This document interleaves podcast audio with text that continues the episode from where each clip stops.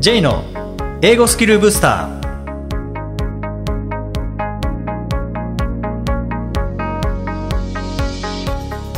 こんにちは J こと早川浩二ですこんにちは、アシスタントのあきです。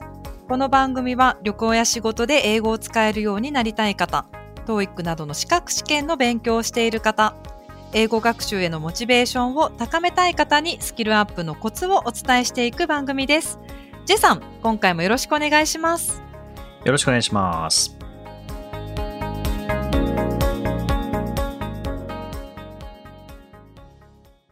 えー、あきさん TOEIC ってパート1からパート7まで、まあ、7個のパートありますけどもはい。なんかこうただ単にこう勉強してるだけだとパート1対策パート5対策みたいな感じで終わっちゃうと思うんですけど、はい。まあ、そもそも TOEIC というのはコミュニケーションのための英語のテストという。基本的なコンセプトがありますので、まあ、はいリアルな状況と関連があるはずなんですよね、すべてのパートそうですね。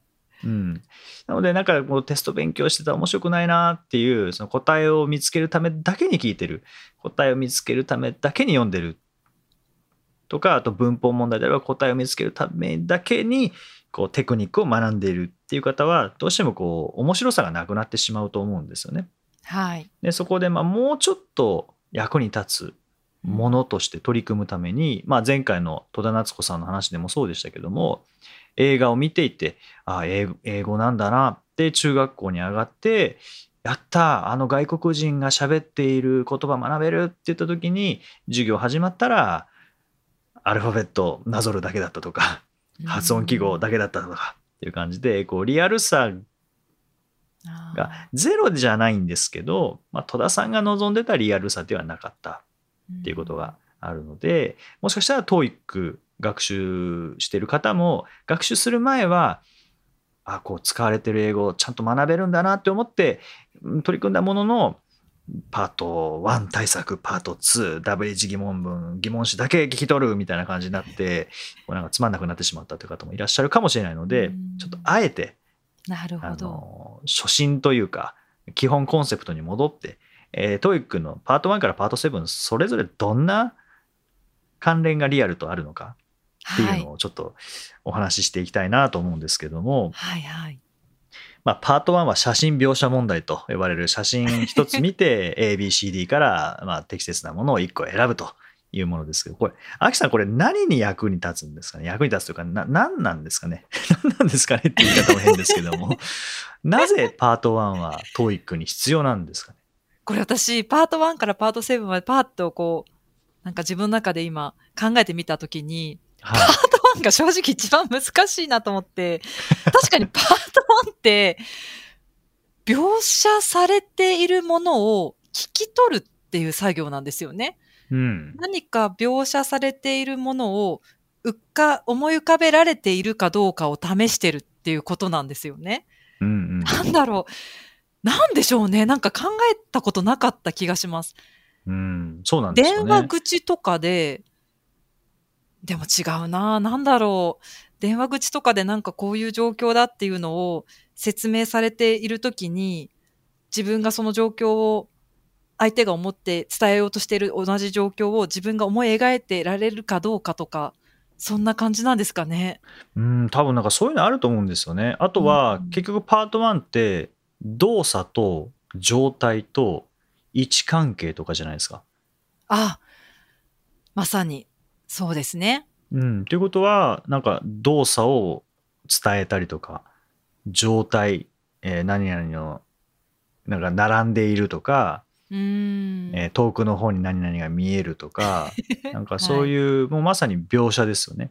描写力を身につけるためにでこれ僕らも意識してないですけど普段日本語でどのぐらいそういう描写ってしてるんですかね？ああ。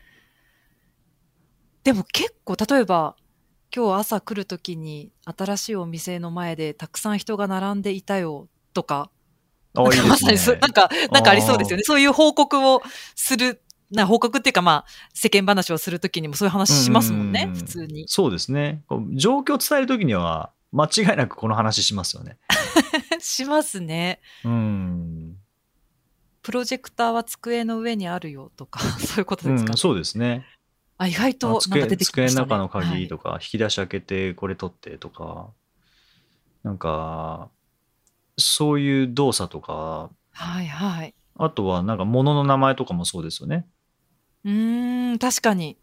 うん。まあもちろんあの普段使わないようなものもパート1には登場しますけど、うんまあそれでも一般的なものが基本的には多いので、そうですね。そっか、う物を覚えるっん。ていう意図もありますよね。物の名前を覚えるっていう意図も確かにパート1にはありますね。じゃないと覚えあないですよります。ね。はい。う。うんん。まあその割には、こう、楽器とか、ますか？は、あの、はしごとか。だからまあ偏りは多少ありますけどね。まあそれでも、はい。まあ描写するときとか、あとなんか指示を出すときとかですね。どこどこの横にとか置いといてくださいとか、どこどこ中にとか、どこどこの上にとか。そう考えると使えますね。パートパート1 1は、描う写。ん、うん。使えますよね。そう、日本語で普段どのぐらい描写してるかっていうのを考えると、意外はいとはい。パート1の重要性っていうのは見えてくるかもしれないです見えね。てきますね。うん、簡単なパートとかってなんかそんな失礼なこと言え言えなくなるかもしれないですよね。そうですね。確かに。はい。じゃあ次パート2に行きますけど、 TOEIC のパート2というのはまあ応答問題というもので質問があって、えーその応答を ABC から選ぶという感じなんですが、まあ質問だったりとか、あとは、えー報告だったりうん。ですね、えーレポート終わりましたとかっていう報告に対してどういうコメントを言うのが正しいのか、それ3択から選ぶっていうものなんですけども、うまあ、パーん。ト2に多いのは、やっぱ 5W、1H とか 2H とか言われる、まあ、あの疑問詞で始まるものはやっぱ多いですよね。そうですね。うん。まああとは依頼とか提案とか、はいはい。うん、あとはまあ当然応答を選ぶので、それの答え方っていうのはうありますけどん。も、なんか日常会話ですよね。そうですね、日常のコミュニケーションというような感じですかね。なんか日々の生活の中で一問一答ってすっごい多いですよね。ほとんどが一問一答で会話って成り立ってる言っても過言ではないくらいなので、あそうですね。このはい。パート2を極めると結構喋るっていう部分でも使えたりしますもんね。う喋りにつん。なげられれば、スピーキングのその日常会話っていう部分も多分強くなるかなって思うんですよね。そうですね。あとなんか質問の仕方が身につきますよね、ここで。ああ、そうですね。うん、例えばこういう質問したいときにはこういうふうに言えばいいのかとかですね。ああ、確かに基本形は質問ですもんね。質問するっていうのが大前提ですもんね。パート2って基本は。ね。うで、ん。答え方とかも、例えば、When will the order arrive? とかって言ったときうんに、next Monday っていうこともできますし、not until next Monday っていう言い方もできるので、あこういう表現もあるんだなっていうなんか発見も多いと思いますだから。使うっていう意識でパート2取り組むと、あ、これ自分ではこの表現使えないなみたいな、学びもたくさんありますよね。ね。表現の宝庫ですよね。そう考えるそうと。ですね。で、このパート2は、もう本当にこう、一問一答みたいな感じですけども、一つのクエスチョンに対して、えー一言答えるという感じですけども、まあ、それの積み重ねが結局会話ですからね。そうですね。うそれがまあパーん。ト3に発展していくっていう感じなんですかそうですね。ね。はい。で、パート3というのは会話問題というもので、まあ、2人もしくは3人の会話を聞いて、え3問に答えると。う4択かん。らそれぞれ正しいものを選ぶという感じですけれども、パート3っていうのはどう、まあまあ、リアル感はめちゃめちゃありますけどね。会話の状況ですからね。そうですね。はい。でもなんか J さんがよくおっしゃってるそのパート3っていうのは何か問題が定義されてそれを解決する方向に向かって話が進んでいくっていうなんかテテーマっていうか話す書くっていうものがあるのもすごくいいですよねパート3。なんか単純に雑雑多な話してるわけじゃなくて何か目的に向かって話してるっていうのが結構いいですよね。うん、そうそう。 TOEIC って。あの雑談出てこないですもんね。雑談ないですよね。ないんですよね。だからまあ仕事とか、日常の話も出てきますけど、まあ8割方仕事の場面ですし、日常だったとしても昨日テレビ見たみたいなのはやっぱ出てこない出ない。ですからうね。んはい。で、まあさっきアキさんも言われましたけど、僕はあの TOEIC って2つの内容が基本だと思ってるんですけど、一つが問題解決。はい問題が起こって解決に向かう。で、もう一つが情報提供。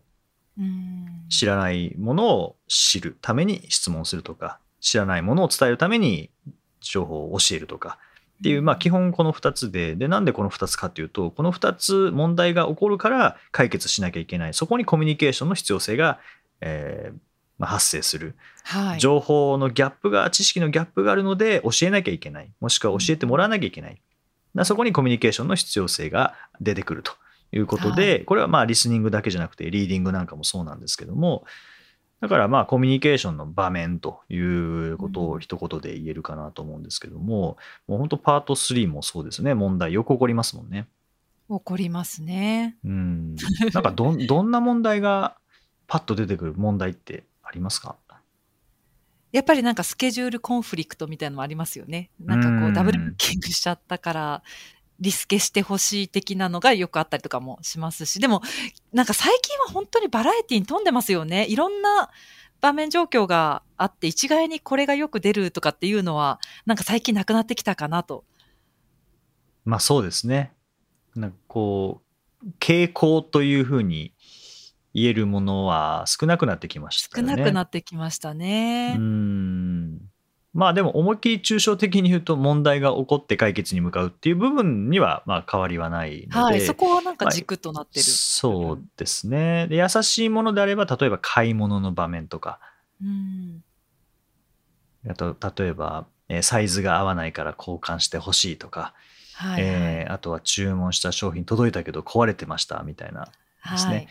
うん、でこういうのはまあ日常発生しない方がいいんですけどもやっぱりこう発生してしまうのでで例えばまあ店員さんと話す機会っていうのは、まあ、雑談ももしかしたらする方いらっしゃるかもしれないですけどもまあ基本的には雑談ではなくて店員さんに話しかける時ってどういう時なのかって考えると、うん。まあ、問題が起こった時か情報を知りたい時ですよね。ああ、確かに。うん、そうですよね。日常生活の中で、本当その二つですね。話しかけるときって。そうなんですよね。で、仕事の場面でも、例えば雑談ではなくて、えー上司と話すときってどういうときかっていうと、何かを報告する。上司は知らないから上司にその情報を伝えることで情報のギャップを埋めるとか、そう考えると、じゃあパート3って何のためにあるのか、パート4、まあ、この先パート4もありますけど、パート4って何のためにあるのかっていうのは、なんとなくこう見えてきますよね。見えてきますね。いや、非常うにん使える英語だなって思いますね。そうですね。本当使える英語ですよね。うんでパート3で言うと問題を報告する時の言い方とかあとは指示する時の言い方とか示で、まあ、パート2とも共通しますけど依頼とか提案とか申し出る時の言い方とかっていうのは、うんそういう表現も学べますもんね。はい。ワンパターンならずに済みますよね。そういうところも。見て表現ちょっと増やしていくと。ですね。うん。そしてパート4が、えー説明文問題とえー言って、パート3が2人3人の会話だったのに対して、パート4が、え1人の人が情報を伝えるということで、まあ、これは留守番電話とか、えートーク、アナウンス、会議、それから宣伝とかですね、あとはニュースとはいいうふうな感じになりますけども、まあ、これは基本すべて情報を提供すると。はい。いう形ですよね。もうパート4はもう海外旅行行くと全部パート4ですよね。確かにそうですね。うん空港でのアナウンスが勝手に流れてきたりとか。はい。そうですよね。全部そうかもしれない。うんパート4ですね。そうですね。で、パート4、ちょっと先ほど言い忘れましたけども、まあ、 TOEIC 知らない方のためにお伝えすると、パート4もパート3と一緒で、えー一つのトークを聞いて、えー3問に答えると。でそれぞれ4択がついているので、まあ、1つずつ正しいものを選ぶという感じなんですけども、まあ、当然リアルな世界には、設問は出てこないですからね。で 選択肢もないですし、すねはい。ちゃんと自分で聞き取らなきゃいけないというところはありますけども、うん。まあ、パート3、パート4なんかは本当にこう、リアル感満載ですよね。確かにそうですようね。ん。はい。まあ、ここまでリスニングでしたけども、今度はリーディングに行くとですね、パート5、えーこれが短文穴埋め問題と、えーいうことで、まあ、英語を勉強されている方であれば、おそらく一番親しみのある問題の形という感じで、文が1個あって、えーそこに空欄があって、その空欄に入るものは下の ABCD どれでしょうっていうあの4択ですね。これって。まあ簡単に言うと単語の問題、文法問題なんですけど、はい。どの点でリアルと関連がありますか？でも結局そこに注意を向けさせることによって、自分が書くときにも意識することになるんですかね？うーん。そうですよね。まあリアルな場面で、えー、1文字とかワンワード消えている英文に対して、そこに何かを補うみたいな、こんなことはまあない、基本的にないので、うんいや、ちょっと犬がこの1文字か 噛みついて食べちゃいましたっていう奇跡的な状況があるのであれば、なんかあるかもしれないですけども、基本的にはそんなにならないですよね。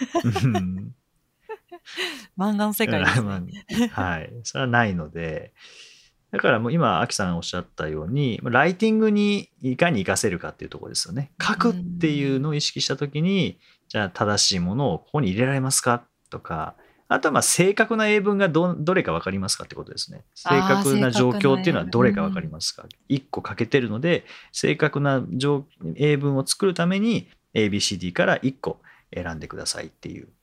そうですね。その訓練することによって、自分で使えるようになりますもんね。実な際コロりますよねケーションに意識を置いたりとか、うん。その駆動詞にちょっと意識を置いたりとかしますもんね、どうしたって。そうなんですよね。うんううんん、で、これ、僕、今、ふと思ったんですけど、パート5で簡単な問題っていうのは、自分でもう知ってる、もう構造を知ってるものなんですね。これは簡単なんですよ。ああ、はいはい。で、悩む問題っていうのは、構造を知らない。だから自分でこれ書こうとしても、これ書けないっていうものかなっていうこと。だから悩み、悩めないっていうことですもんね。まあ、悩めないというか、うん、逆に言うと、こう、パート5で悩んでいるっていうことは、実際書くときには、悩む知識がないっていうことですよね。ああ、それに気づかせる、れられますね。気づくことができますね。問題を通して、その知識がなかったことに気づけますよね。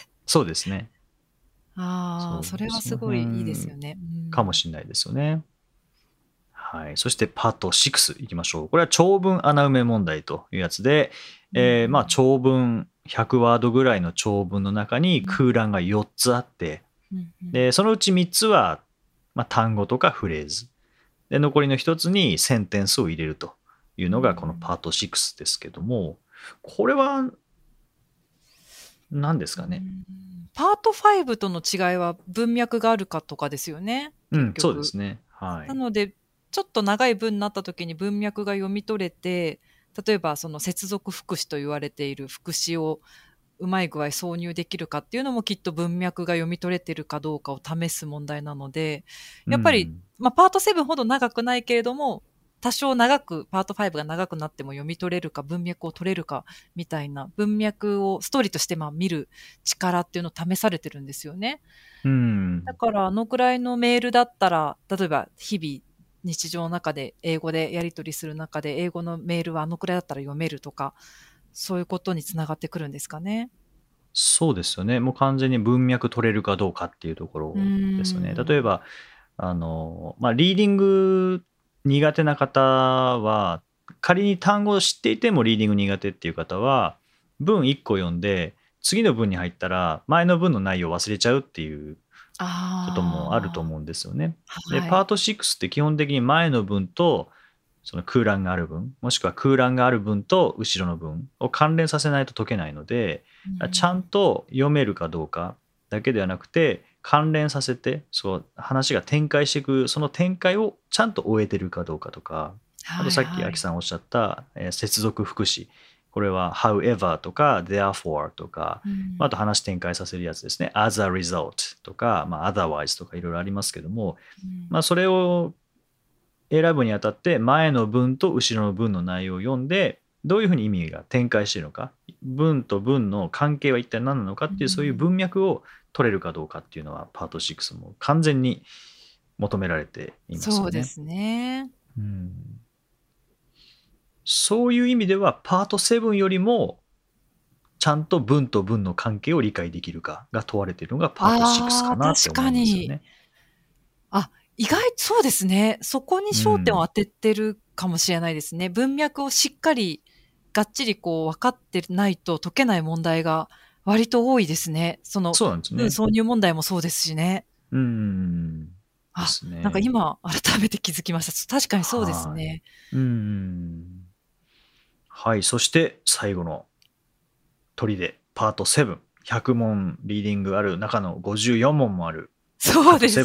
7ですけれども、まあシングルパッセージ、それからダブルパッセージ、トリプルパッセージというふうにありますけども、うんまあ一つの文章を読んで、え2問から4問に解くシングルパッセージと、2つの文章を読んで5問に解くダブルパッセージ、えー最後は3つの文章を読んで5問に解くトリプルパッセージ、それぞれありますけども、これリアルなところとの関連で言うと、どんな感じですかね？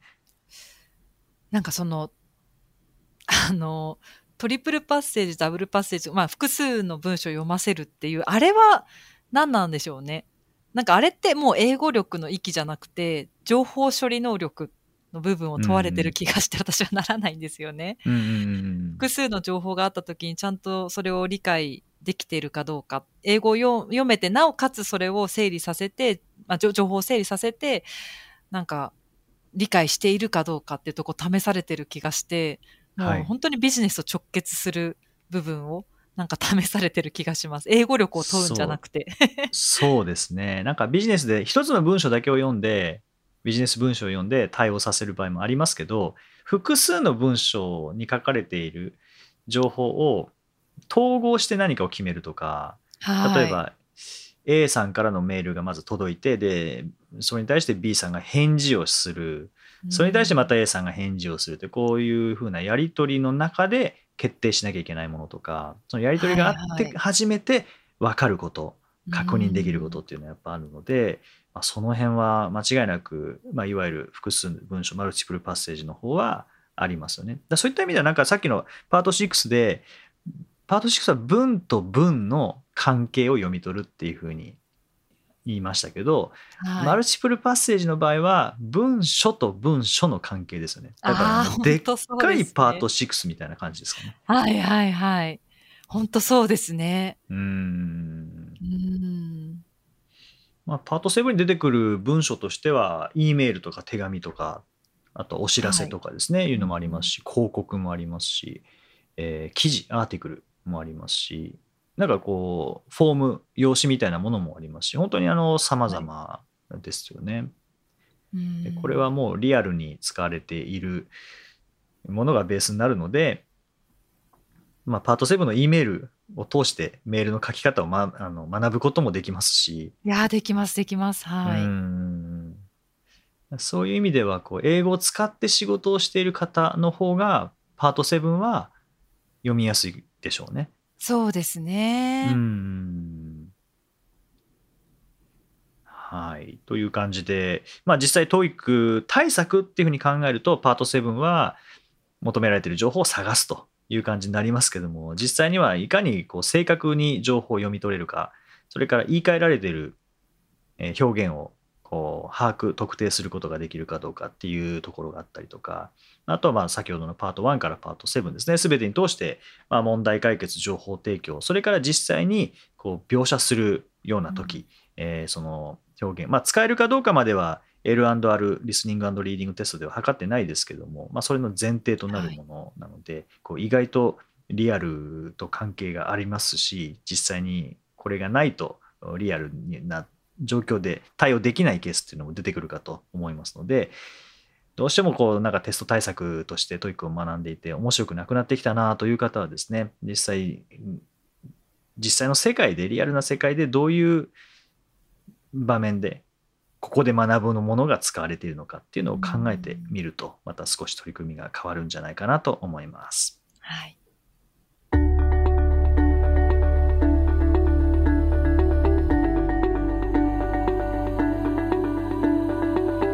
Useful expressions.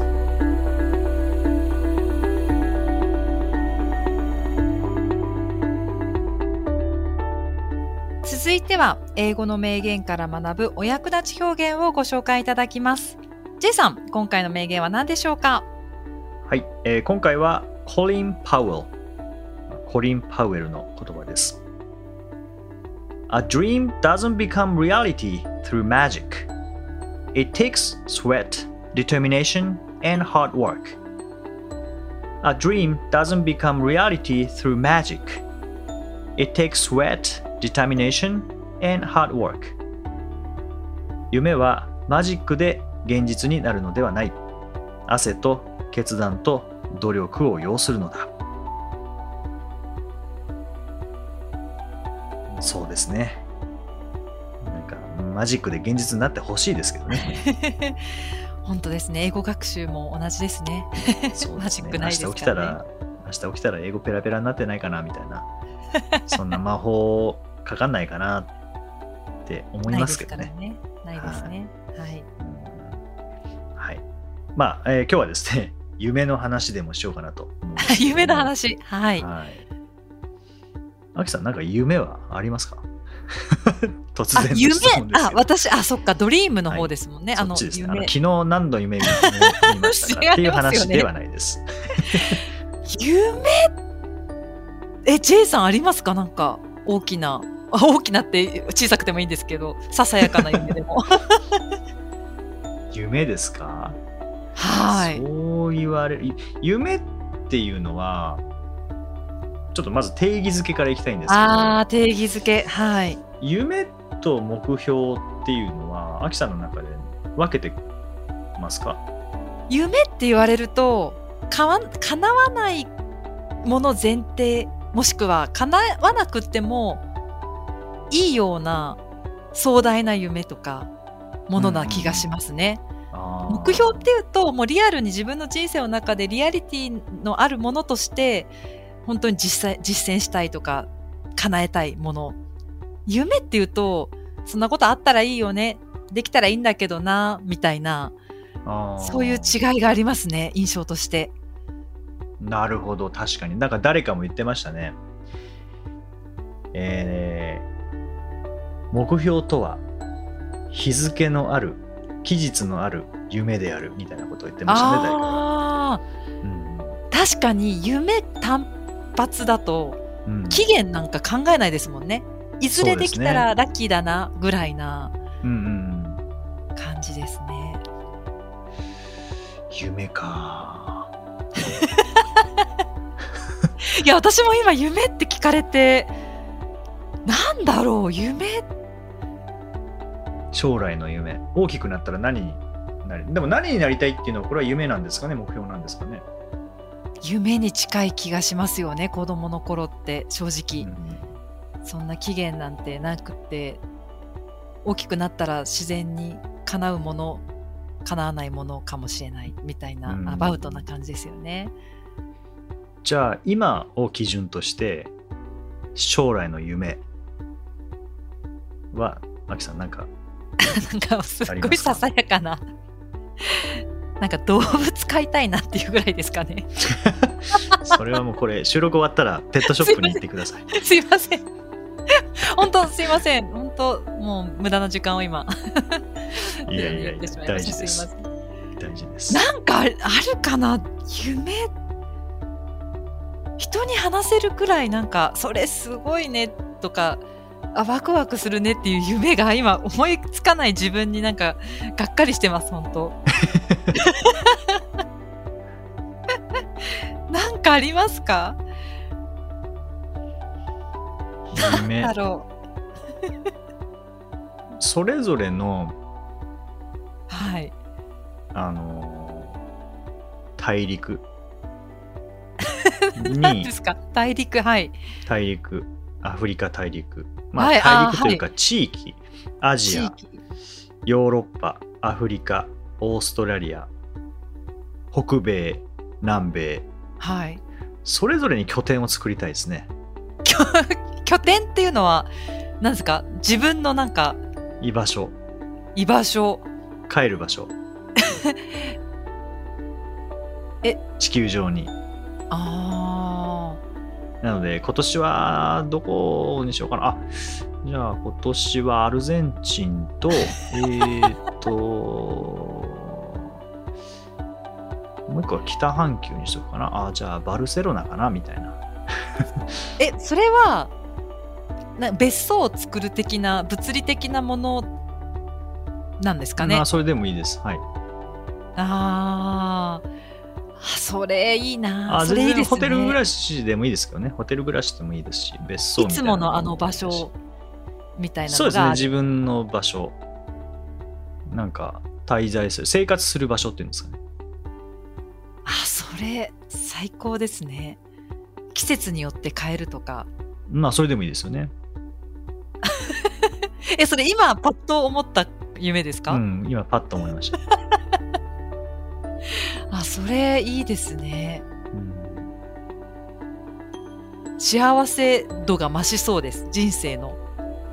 そうですなんかいろんな人と話せるし、すねなんかいろんな違いも楽しめるしよりなんか価値観が広がりそうな気がしますね。自分の視野というか。なんかもう何何人とかっていうのもそうなんですけどなんかそこまでいくと地球人っていう感じになるのかなと思っ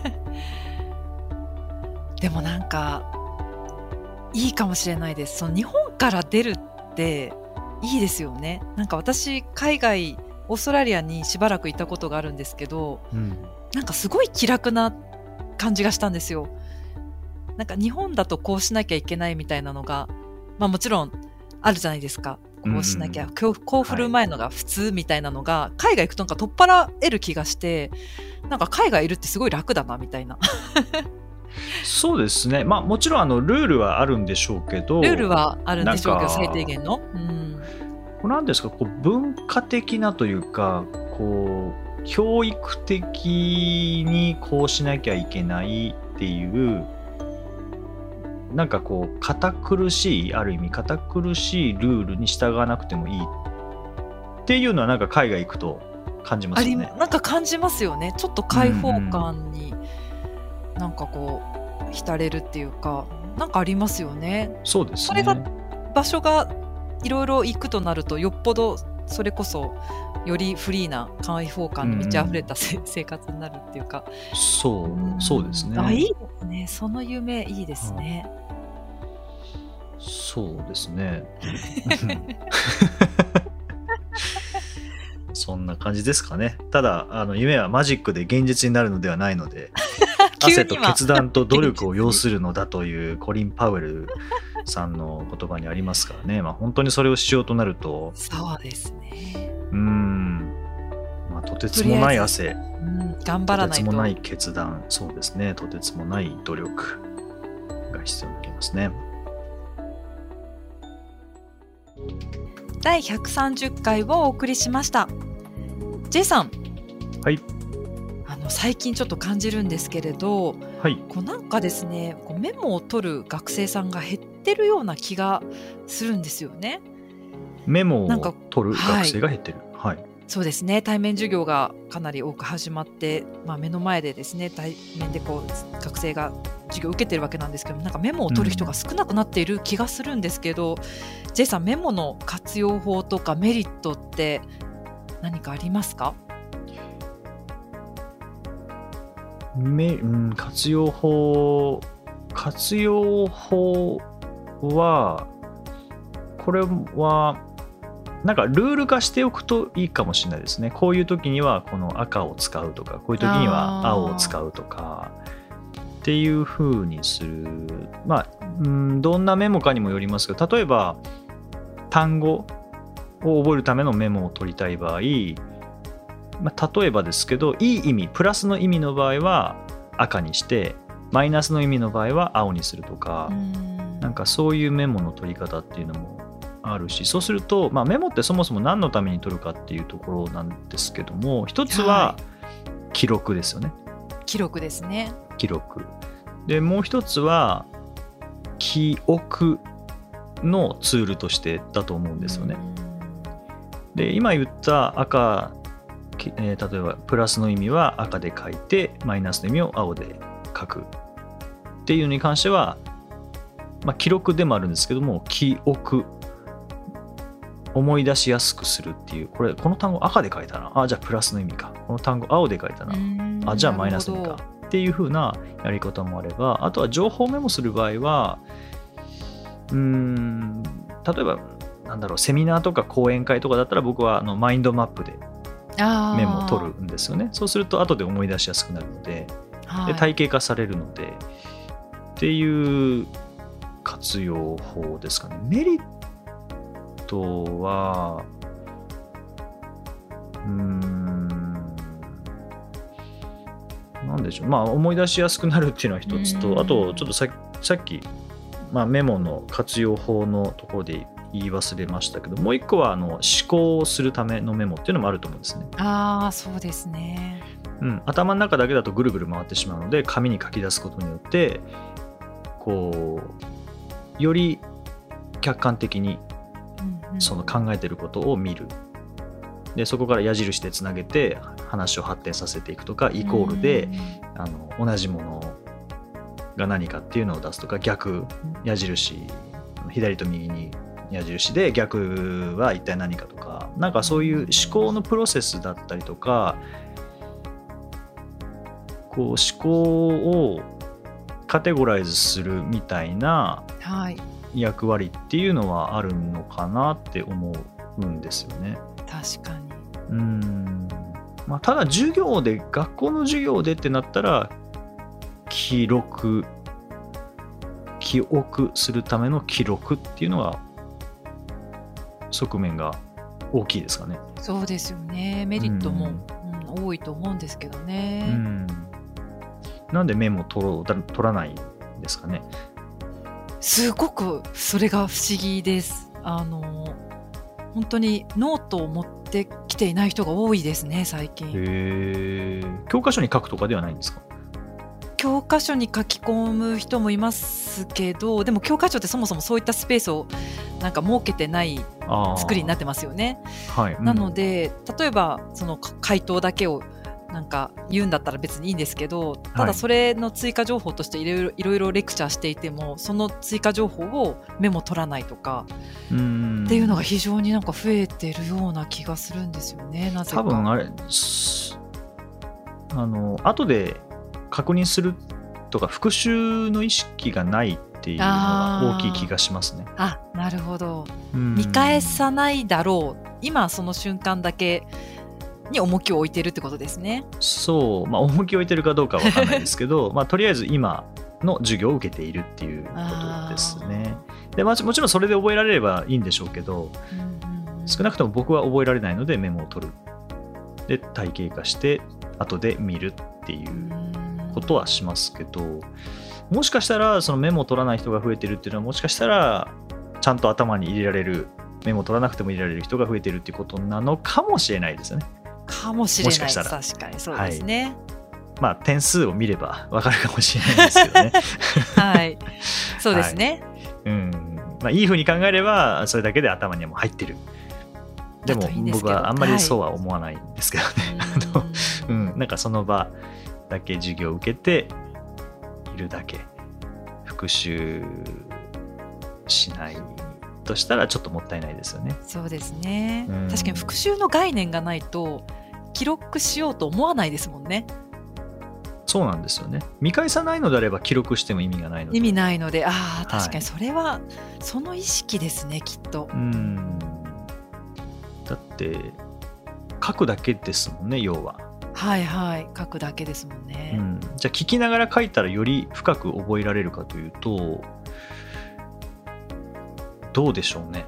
聞聞きながら書くっていうのは2つのスキルを使うことになるので聞くっていうのと書くっていう風になるので、まあ、それで覚えやすくなるケースもあればそれだけでは頭入らない逆に頭入らなくなるケースもありますよね。確かにそうですね。うんたまあ、メモってスキスキルですからね例えばあの英語 TOEFL なんかそうですけど聞いてメモ取らなきゃいけないじゃないですか、ああ、はいはい。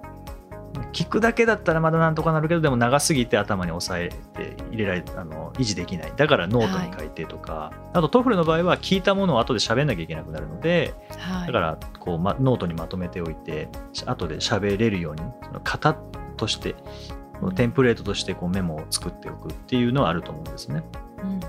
それが日本語の授業を受けていてそういう使い方をしようとするとやっぱそれもスキルになるのでああ、そうですね。だからうんそのメモを取るのに慣れてないと授業を聞きながらメモを取ることによって逆に分かんなくなってしまう覚えてないっていうケースもありますし確かにそうですね。はい。だからメモもスキルっていう。でもメモの取り方とかって習わないですもんね。なんかスキルとして習ってもいいぐらいちょっと深いかもしれないですね。うん、そうですよね。そうそう。まあ黒板に書いてあるものをそのまま写すだけだったら誰にでもできますけど、はい。なんか書いたもので、なんかこう自分の中でこう思考を働かせて、あれということはこれはこういうことなのかなとか、うんうん、うん、っていうところまで持っていこうとすると、やっぱメモしておいた方がいいですよね。そうですね。はい。ちょっと学生に伝えます。はい。はい。さて、この番組ではリクエストやご感想をお待ちしています。メッセージはツイッターやメールなどでお気軽にお送りください。また、毎日配信の単語メール、ボキャブラリーブースターの購読もおすすめです。J さん、今週もありがとうございました。どうもありがとうございました。Alright, thank you for joining us. Have a nice week.